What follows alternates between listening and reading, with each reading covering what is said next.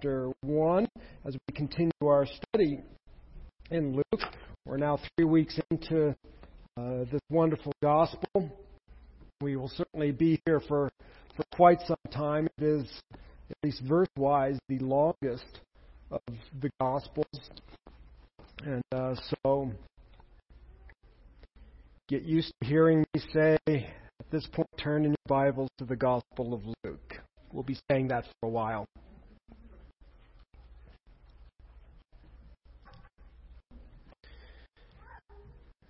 So, Luke, we have learned, has uh, taken careful, has studied carefully about the person of Jesus Christ. Luke is not an eyewitness of the events regarding the life and ministry of Christ, but we learn very early on in the very first part of his gospel, he tells us, however, what I've done is I have um, done very careful research, put together a very orderly account, an account then that is accurate, historically, factually, that this is an, an, accurate account of life and ministry of Jesus Christ. So then what he did was he described, first of all, the birth of John the Baptist, or at least the birth announcement regarding John the Baptist, who would be the forerunner, the one who proclaimed that the kingdom of God is at hand, and the reason the kingdom of God is at hand is because the king has come, and the king being Jesus. And so the first thing we see then is John the Baptist, or the, the announcement regarding the birth of John the Baptist. And today we're going to look at the,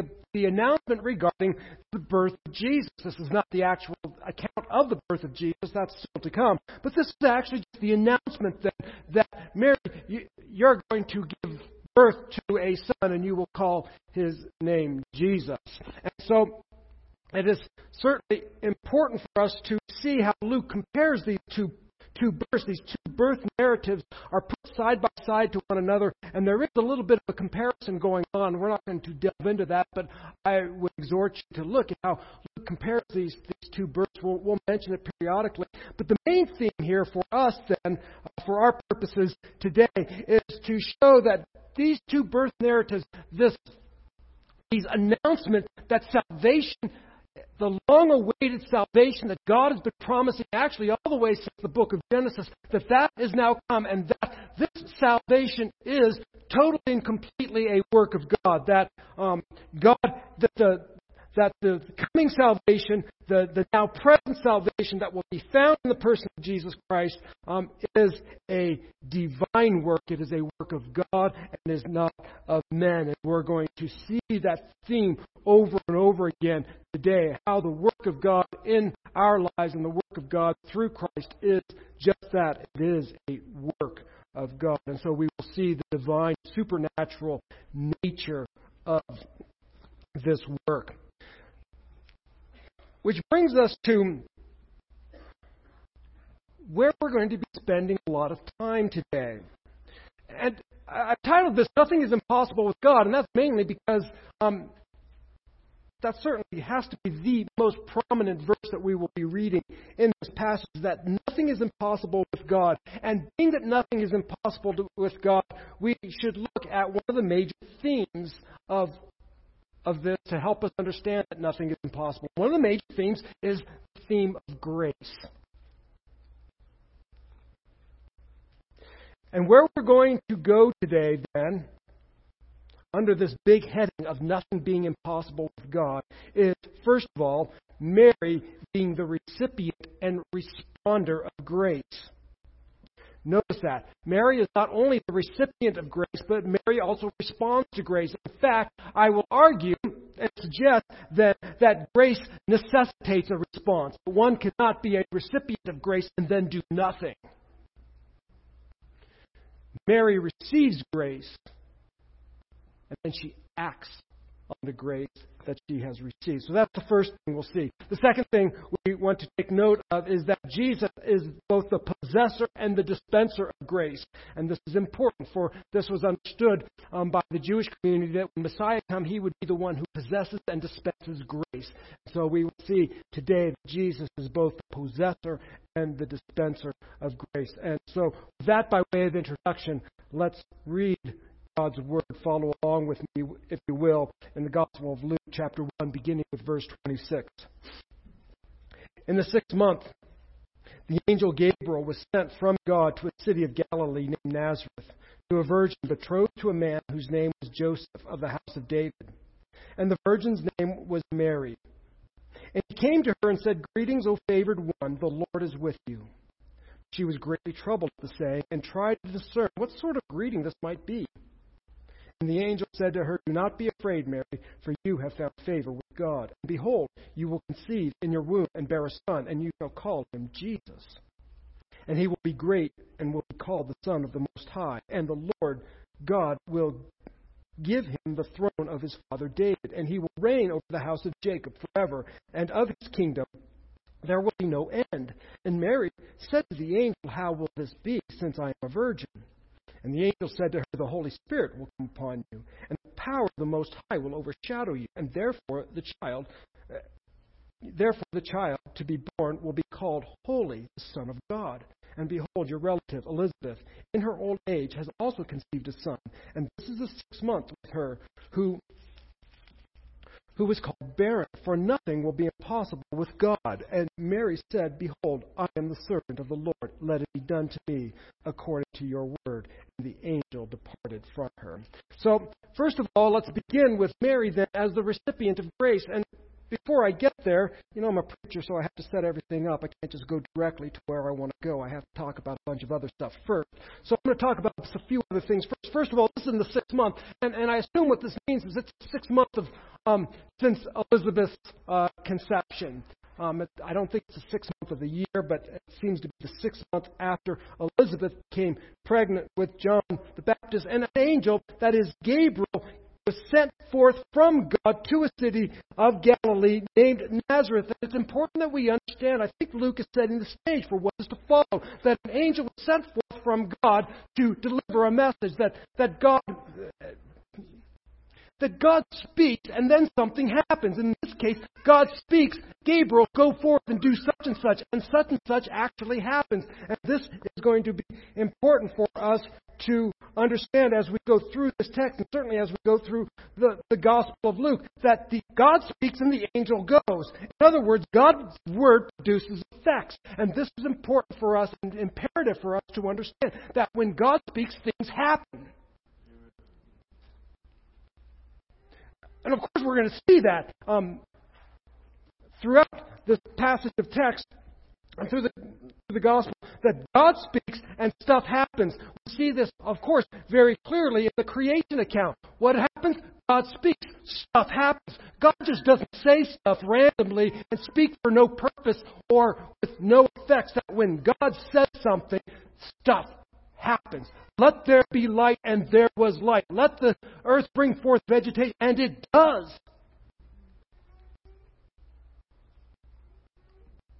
Course, there's really a passage of Scripture that, that you all know is that God's Word will not return empty. That's a really fascinating passage of text in Isaiah where it says, Now the rain comes down and it falls on the ground and it produces grass, flowers, and fruit. In other words, the rain accomplishes exactly what it was supposed to do. It comes down, it waters the earth, and as the, wa- the earth gets watered, grass comes up and vegetation grows. In other words, rain comes down and it produces something. And then Isaiah goes on and says, So is my word. It goes forth and it will not return empty. It does something. So we see this in creation, and we see this here. And I would also argue that we see this in the call to salvation, that when God calls a person to repent and come to the gospel, that it produces an effect. And so the angel of the Lord comes from the presence of God and comes into uh, the presence of Mary. And Mary then just kind of minding her own business, doing her own thing. And Gabriel shows up and says, Here we are.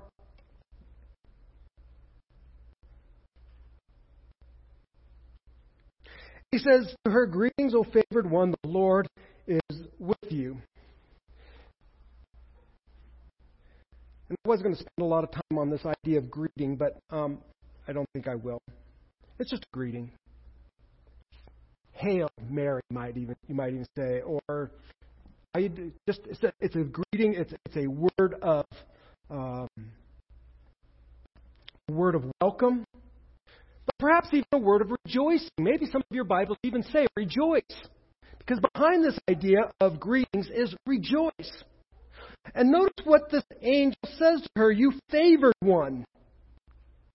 Greetings, O favored one. This is really important for us. This idea has comes from uh, one of the from the root that means grace.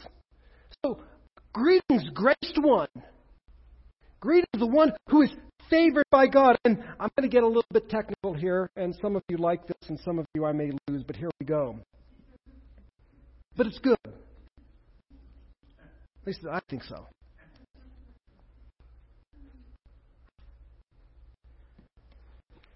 The text informs us that Mary is not the bestower of this grace, but rather that she is the recipient of this grace. Greetings, favored one. Greetings, graced one. Not that she is the bestower of grace, but rather she is the recipient of grace. This is a passive verb. And a passive verb, you all know, of course you remember this from your grade school days, that the object receives the action. Mary is the object, and she is the recipient of grace.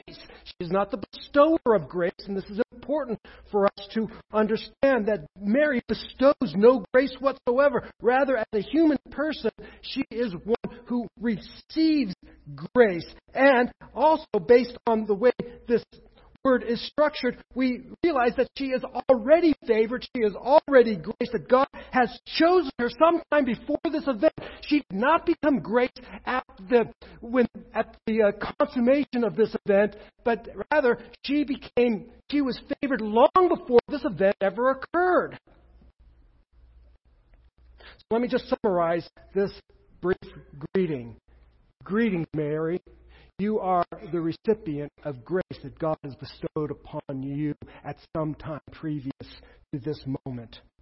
In other words, God's favor was bestowed upon her not due to her righteousness, not due to her virtue, not due to her character, though I am certain that she is a virtuous, righteous, and high, and a person of high character, but God did not grace her because of her virtue or characteristics. Rather, God graced her because God graced her. In fact, the very definition of grace is unmerited favor. It would, she would not be a graced one if she had done something, um, if she had somehow, somehow merited this favor of God. The text suggests no special worthiness on the part of Mary. And like I said, grace by its very definition is unmerited favor.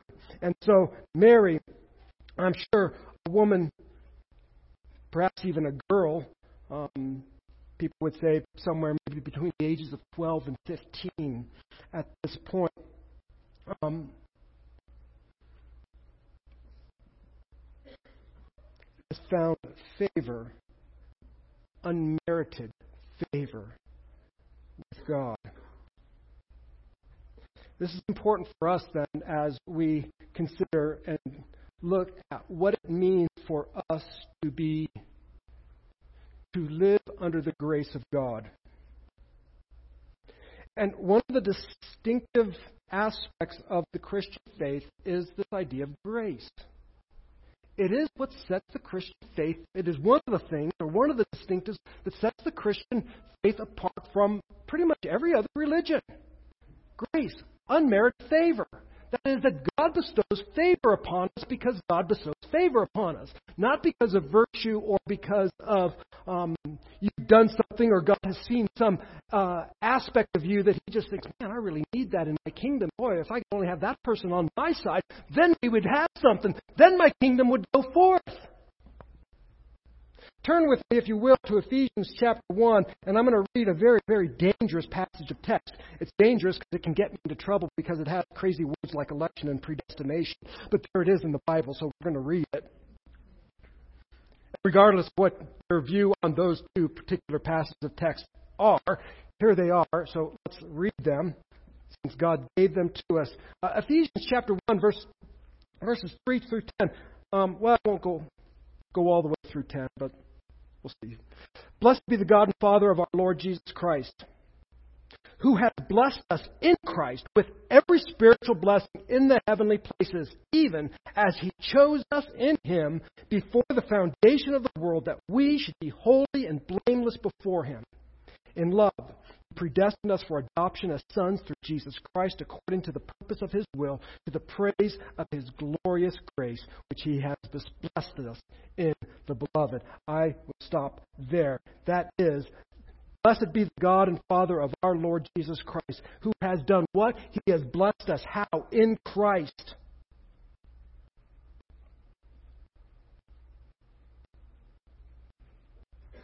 With what? Every spiritual blessing Blessed are you. Because you have been blessed with every spiritual blessing in the heavenly places.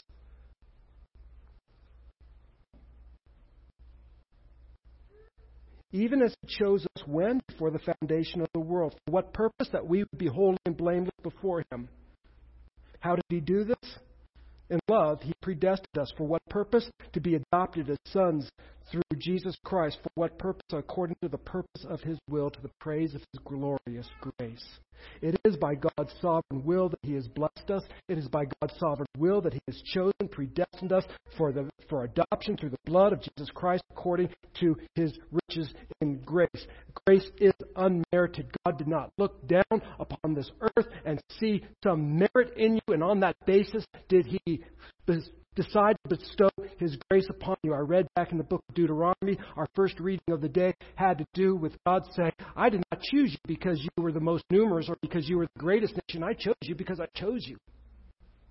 In fact, you were the smallest, you were the weakest, you were the fewest in number. I chose you.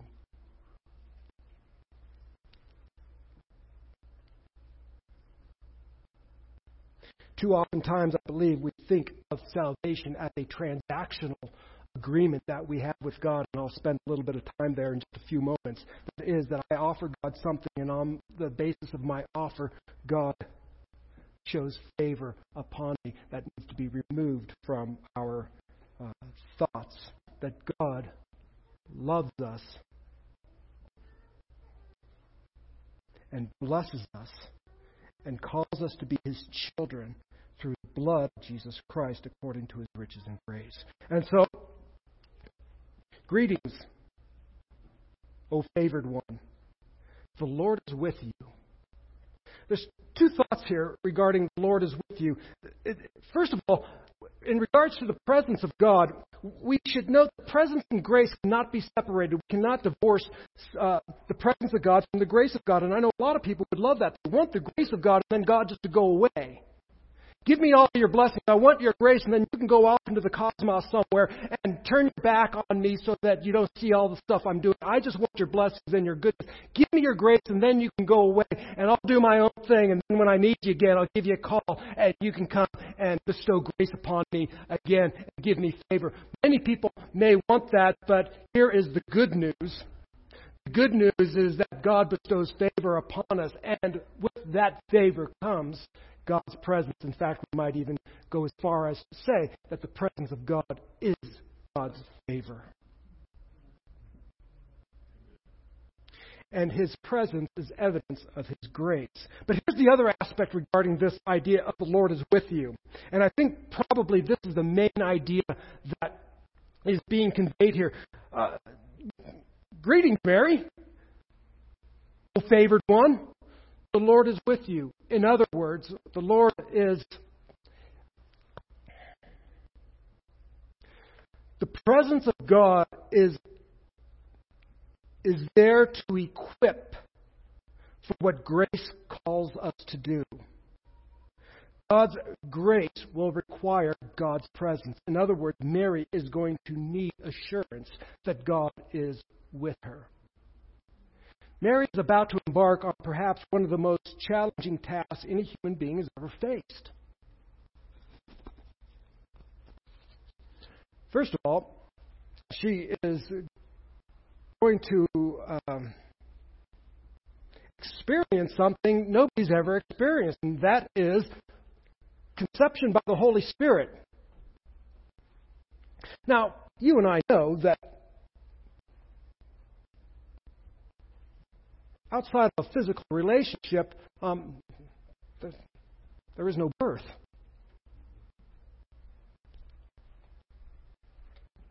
You know that, I know that, Mary knew that, and so did all of her neighbors.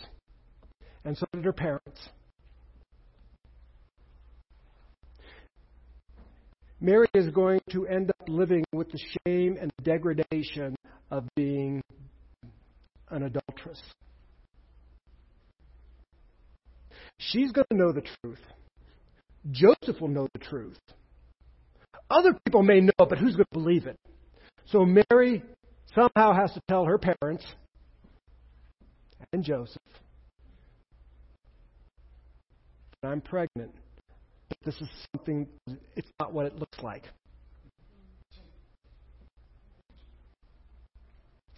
You're favored, but you're about to go through a really big trial. The Lord will be with you. She's going to need to know the Lord is with her. Then she's going to end up raising the Son of God. God in human flesh. And the Word became flesh and dwelt among us. She is going to raise this human child who is the divine Son of God. And by the way, he's going to split their family. She is going to raise a family that is divided.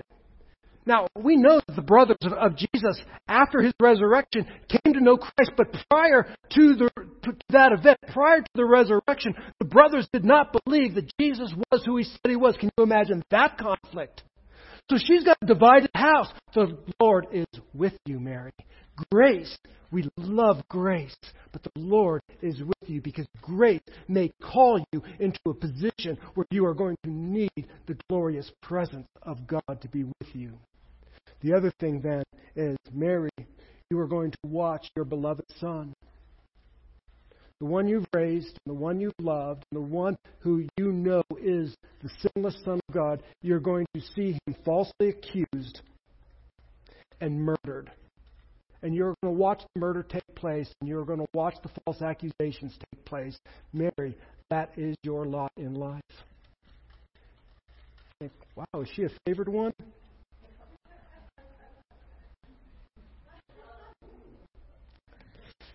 The mean preacher look.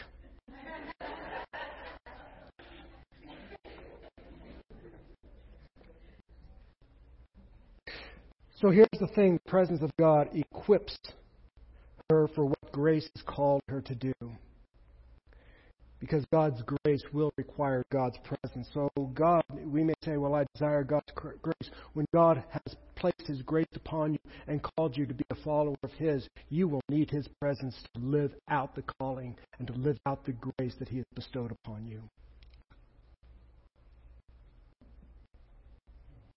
She was greatly troubled at the saying and tried to discern what sort of greeting this might be. This is the interesting thing about grace is that grace is perplexing. She is perplexed. First of all, it would be odd for a man to greet a woman in this that day and age with such an address. Probably even more odd for an angel to address a woman in such a way. But more importantly, she is perplexed by an address that places her in such an exalted position. This is one of the perplexing things about grace, and that we see in Mary. In, in other words, who am I that God would take thought of me? Who am I that God would favor me?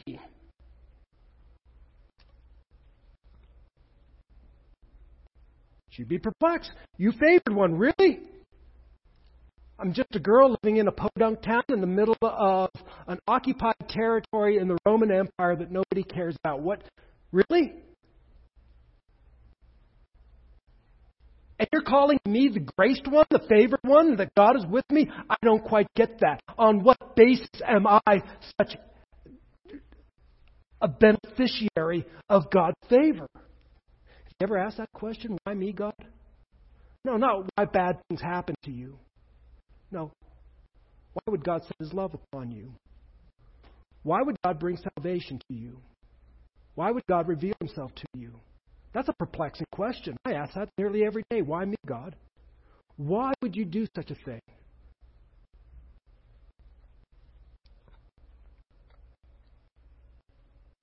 And that is the mystery of grace, or one of the mysteries of grace.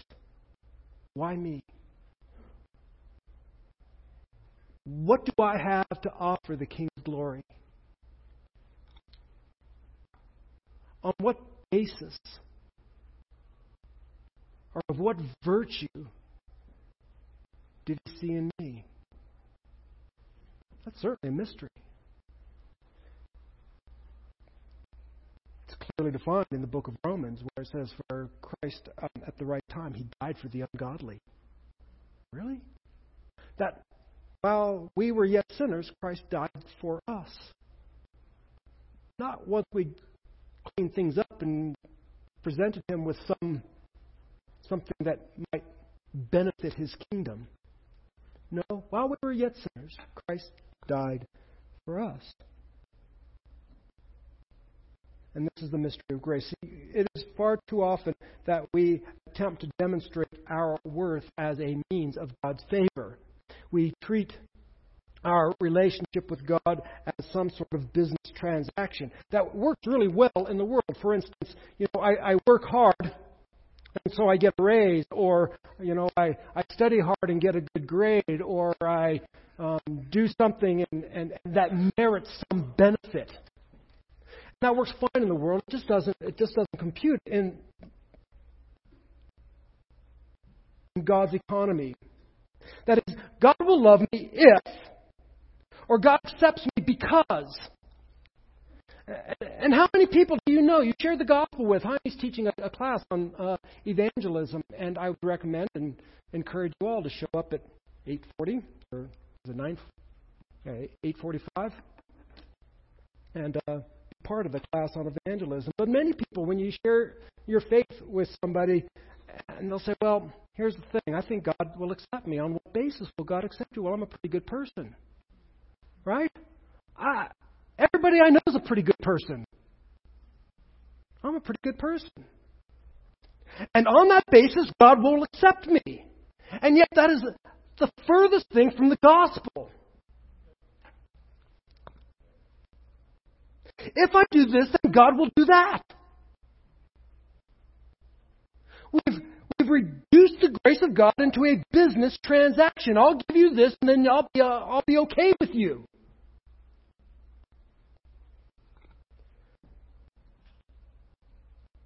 That's not the gospel. It's not an if then relationship. If I do this, then God will love me. Rather, it's a because therefore. Because Christ died for me, therefore, I am his child. Because Christ died for me, therefore, I am not guilty before him. Let me go back to a, this passage in Deuteronomy chapter 7, verses 6 through 8.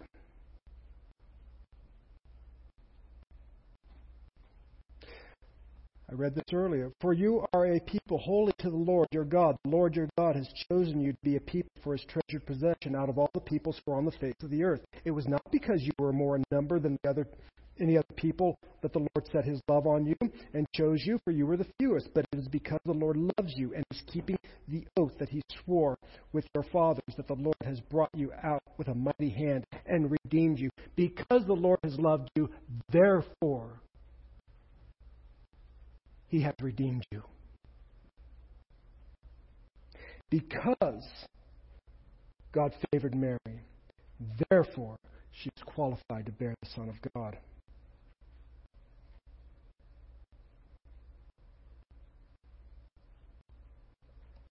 We were in Ecuador a while back, and um, one of the individuals that I, I had an opportunity to have a conversation with out on the street. Um,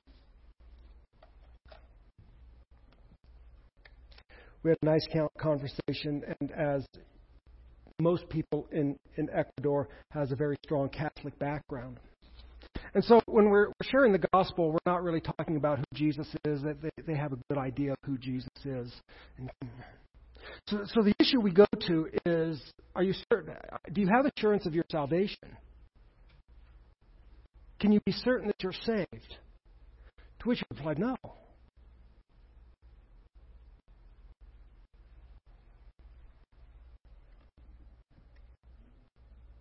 But then later on in the conversation, he said, "Yeah, I'm sure, sure I'm saved." And I said, well, "I'm a little confused. I, I don't quite get this." And, and as we as we talked and, and and things began to unfold. He says, Well, here's the thing. Sometimes I'm really good, and in that case, I'm certain that God loves me, so therefore I'm saved. But other times I act poorly and act wrong and sin, and in those cases, then I'm not saved. You see, he has this transactional idea that when I'm a good person, God loves me, and when I'm a bad person and acting, living out in sin, then God doesn't love me anymore. If I'm good, God will love me, and if I'm bad, God will not love me. That God's love kind of fluctuates up and down depending on His actions. What a horrible place to have to live. And it's horrible because it's not the gospel. And it's horrible because it's not in the Bible. That is man made. That's a man made idea. It fits our, our ideas of righteousness and justice, but it is not, does not fit heaven's idea of righteousness and justice. See, here's the thing grace is perplexing. It, it's hard to understand. It's hard to understand because it's so simple.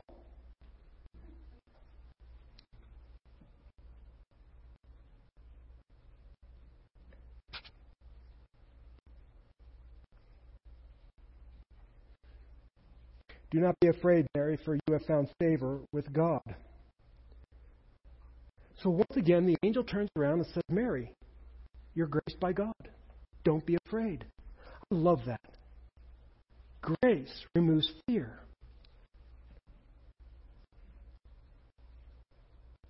In other words, Mary, you have done nothing to obtain this favor, and there is nothing you can do to lose this favor. The favor was not grounded upon your goodness, and it will not be removed because of some sort of ungoodness. This was the problem my friend in Ecuador was was troubled, did not understand. He thought that grace was effective when he was good, and it was absent when he was not.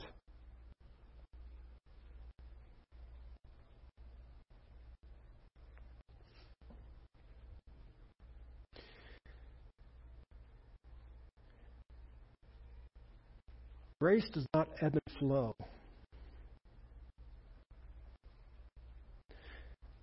And since you are not the originator of grace, you did not earn your grace, you cannot unearn your grace.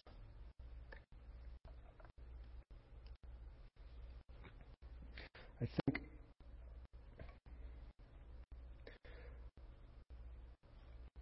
I think of the song before the throne of God, when Satan tempts me to despair and tells me of the guilt within, upward I look and see him there. He's seeing Christ seated on the throne when Satan tempts me and shows me of all of my sin. That's when I say, you know what, I haven't. How can I be saved? But I look to the throne of grace, and there I see my Redeemer who purchased my salvation for me. And there I see his wounds and his scars, and there I see that he ever lives to make intercession for me. You see, my favor before God is not founded upon my goodness or lack of goodness. It is founded upon the righteousness of Jesus Christ. And the righteousness of Jesus Christ never ebbs or flows. Jesus does not become more righteous or less righteous. His righteousness is not affected by your goodness or lack of goodness, by your failure or lack of failure. Those who are in Christ have received God's favor. And that favor doesn't come and go. I'm so thankful for that. And that's the mystery and the perplexity of grace. Really, why me? How does that work? Well, we see that Mary is the recipient of grace. But then we, need to talk a little bit about the child that she's going to bear. And first of all, we will see then that the child that she is going to bear is the manifestation of God's grace. In fact, in Matthew chapter 1, 21, we see this uh, a similar account where it says, And you shall call his name Jesus, for he will he will redeem his people from their sins. It is from Jesus that grace that grace comes. In fact, we see this over in the book of, of John, chapter 1, 16.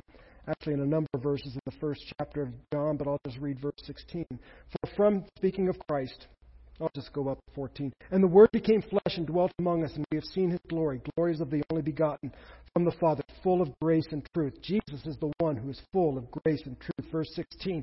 For from his fullness we have all received grace upon grace. From where does grace come? It comes from Jesus, the Savior of the world. It is from him that we receive grace. You will bear a child, and you will name his name Jesus, which means God saves and God is going to save by grace. Jesus is the one who is filled with grace. And then we begin to see all of these royal terms ascribed to Jesus. First of all, he will be called the Son of the Most High. And this is a. Uh, has to do with Jesus, none being more powerful, none higher. And some people think, oh, well, this idea of Son, that means he's less than the Father. No, Son has the idea of essence. That is, he is of the same essence as the Father. He is not less than the Father. He is the exact representation of the Father. We see that in Hebrews 1 3. We see it in John 14 9. If you've seen me, you've seen the Father. We see it throughout the Scriptures that he is an exact representation of our Heavenly Father. That if you've seen God, or if you've seen the Son, you've seen the Father. He is the very essence of the Most High. There is none higher. And then notice this, and he will have. He talks, begins to talk about the throne of his father's of his father David, how it will be an eternal throne. You need to understand that Jesus Christ comes as Savior. That is borne out in His very name. He came to save. But now we see the royal terms ascribed to him. Jesus did not just simply come to save, but he came to reign and he came to rule. And his rule is eternal.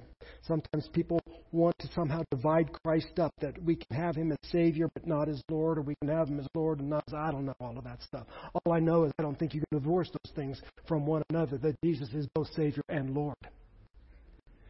That's who he is in his essence. And if you want Him as Savior, He will be Lord. He will take over your life. He does not ask to come in and take a little part of your heart and just say, oh, well, let me come. No. I'm coming in and I'm taking over. I'm not coming in as a guest. I'm not the guest in your heart. I'm not the guest in your life. I am Lord and I am King and I will take over your household. That's what I'm going to do.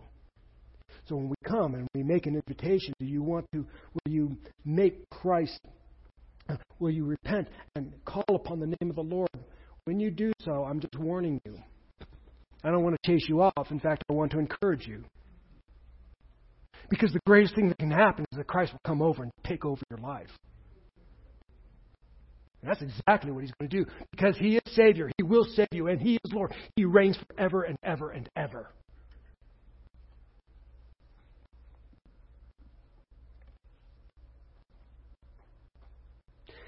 His kingdom is an everlasting kingdom, and nothing can overthrow his kingdom. Not even the crucifixion could overthrow his kingdom. Not the schemes of men, not Antichrist, not beasts. None of these things can overthrow the kingdom of God. And we see this, remember, in Daniel chapter 7, that I saw this one like a son of man seated upon a throne, and to him was given dominion and a kingdom, and it was an eternal kingdom. And that comes in the context of this beast that is speaking blasphemous, vile things.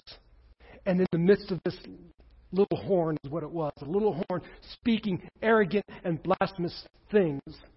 Daniel says, I saw one like the Son of Man and to him was given power and dominion in the kingdom. This beast, this little horn, is not the one who has power and kingdom and dominion, though it appears he, he seems to think he does. He is arrogant in that manner, but it is Christ, the Son of God, who has kingdom and authority and dominion, and you can put him to death and hang him on a cross, and it does not negate his kingdom. And then Mary asks this question, well, how can this be since I'm a virgin? And that's a pretty fair question. Some people think that Mary is doubting, but I think it's puzzlement. Uh, you'll note the contrast with uh, with Zacharias in the first uh, what we studied last week. Zachariah doubted the angel and asked for a sign. Mary's not asking for a sign. She's just saying, "Okay, well, how's this thing going to work out?" You do know that I'm not married. I've never had a relationship with a man. So, so how's this going to work? Am I going to get married first and then this thing's going to happen, or what's going on here?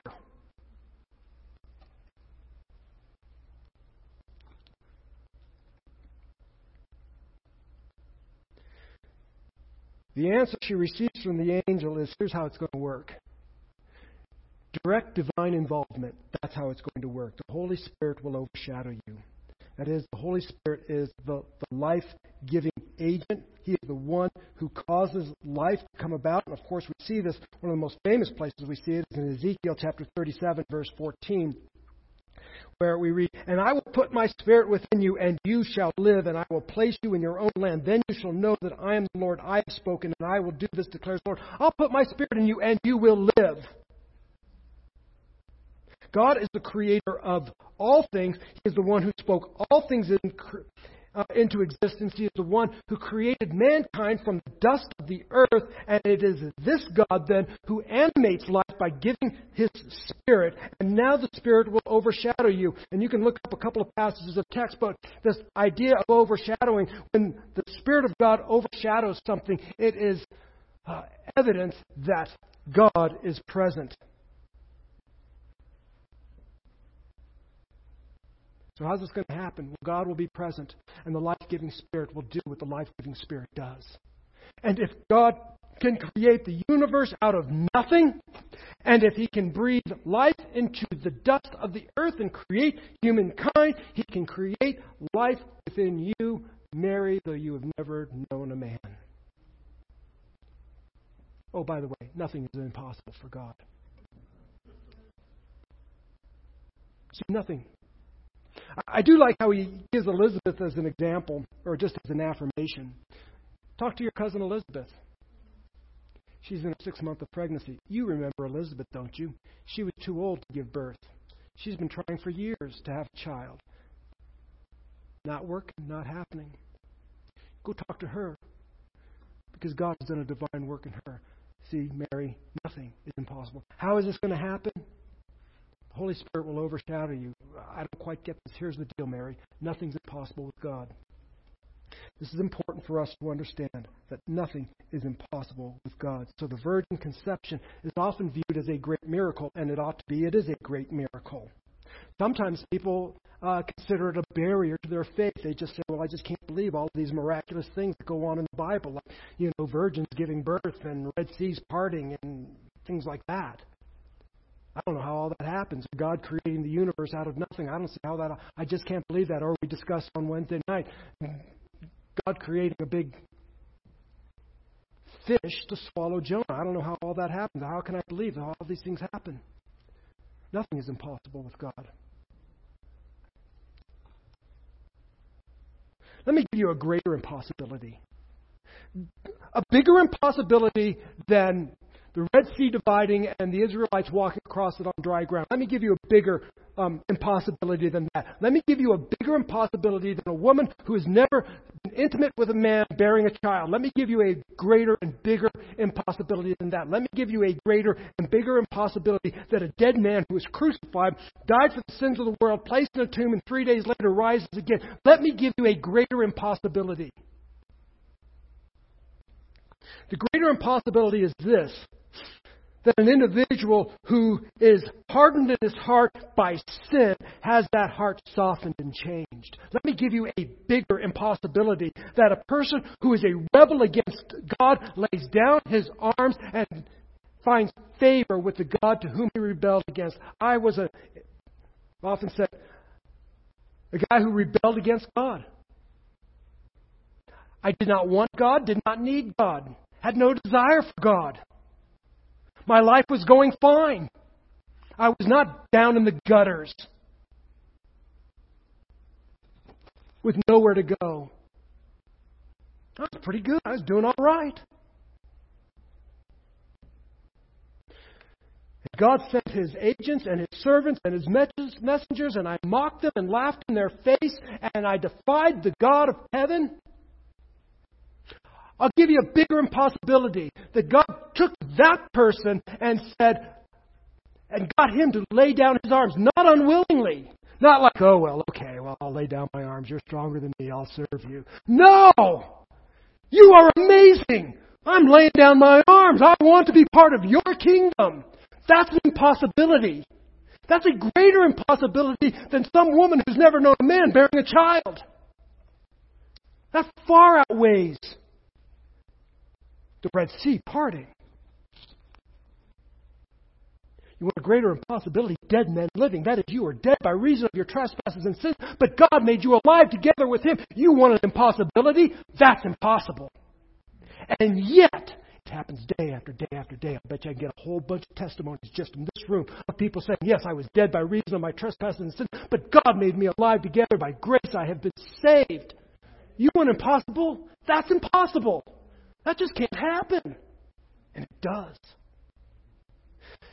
You want impossible? How about this? That in a person in whom no good thing exists, who's, uh, who's vile and broken,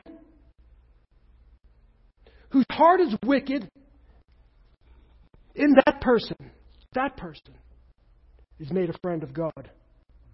That a heart of stone would be softened. You want impossibility? That a person who is lost is found. Oh, not just lost, doesn't even know they're lost. I was lost. And here's the crazy thing I didn't know I was lost. I thought I was doing just fine. You can say you're lost. No, I'm not. I know exactly where I'm at. I know exactly where I'm going. I know what I'm. Um, I've got plans. I'm going to do this and that. I'm not lost. You're nuts to think I'm lost. You want impossible? Impossible is the God of heaven coming down and saying, You're lost. I'm going, Yeah, I really am lost. I have no idea where I'm going. You're right. I am lost. Here's what's even crazier. That same God said, Not, not anymore. You're not. I found you. Now, come. Not only were you a rebel, who's laid down his arms. I don't want you to be just a citizen in my kingdom. I want you to be my child and heir of all of my promises. That's what I want. That's impossible. And that's what happens to every single person who calls upon the name of the Lord. In that light, a virgin conception is really kind of like, yeah, that, that makes sense. If I can believe that God would save someone like me, and I know some of you, and if God can save some of you who I know, that's a pretty big deal. This is exactly what the apostles, the disciples thought that Jesus dealt with this rich young ruler, and Christ basically came to him and said, basically, sell all you have and come and follow me. And he rejected Christ. He went away unjustified. And the, the disciples said, if he can't be saved, then who can? You see, he was a rich man. Rich men were considered favored by God. If anybody had God's blessings, it was the rich. Here was a guy who's obviously favored by God. And if he can't be saved, then who can be saved? And Jesus says, with men it's impossible. But with God, all things are possible. That's right. With God, even saving folks like you and me is not out of the realm of possibility. So, what does Mary do? This is what Mary does. She lays down her life and follows. I love her response. Oh, if we could only have her be, be people with this kind of response. And Mary said, Behold, I am the servant of the Lord. Let it be done to me according to your word. Wow. See, she is the recipient of grace, and now she responds to grace. And how does she respond to grace? She says, Lord, I'm yours. Do whatever you want with me. Whatever you see fit. I will lay down my life, and I will allow you to do with me as you see best. How about you? Have you received God's grace? Has your response been, Then here I am, your bondservant, your slave. Do with me as you see fit? Can you trust God to do that in your life? Can you trust God to say, I'll let you do whatever you want in my life.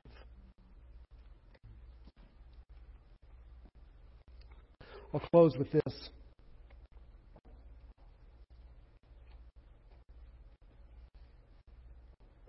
Nothing is impossible with God. I want to speak just briefly to two groups of people. The first group is those who are not following Christ. There are any here today who have um, never been the recipient of Christ, the grace of our Lord and Savior Jesus Christ. Here's what I need to exhort for you, exhort you to do. You come by God's favor, you do not come by God's merit. So lay down your good works, lay down your justifications, lay down your merit, lay down all of your reasons why God ought to love you. Lay those aside. You come by grace. You come by God's unmerited favor. That if God is calling you right now, if you sense that, man, I need to get right with God, that is God's grace right now. And it is because, not because of your merit, not because of your virtue, not because of your character, not because you have a skill set that God finds favorable or admirable. It is because God has loved you. Now is the day of salvation. Today is the acceptable time. Lay down your arms and receive the grace of Christ. Second group I'd like to speak to those of you who are followers of Christ. And it is time that you and I lay down our lives, take up our cross, and follow Him. Jesus very clearly said, If you want to be my disciple, you must lay down your life, take up my cross, and follow after me. This is the response to grace. The response to grace is lay down my life, die to yourself, take up your cross. It's an instrument of shame. Because following Christ may be, be may bring shame to your life. People may mock you and think that you're odd or weird or out of touch or whatever. Lay down your life. Die to yourself. Take up the cross of shame, which is and follow after your Lord. There is no one worth, more worth following than Jesus Christ our Lord. Folks, nothing is impossible with God. That means that God can create life in you and God can save the lost. And if you wander too far from God this day, I want you to know that it is not impossible for God to come and snatch you back. If you've never come to God, you are not too far gone. There is nothing that you have done or thought or said or participated in that would make it impossible for God to save you. Nothing. And if you're wondering, how do I lay down my life? I, I don't know if I can. Nothing is impossible with God. He will enable you and empower you to do the very thing that He has called you to do. And so, with that, let's stand and let's pray.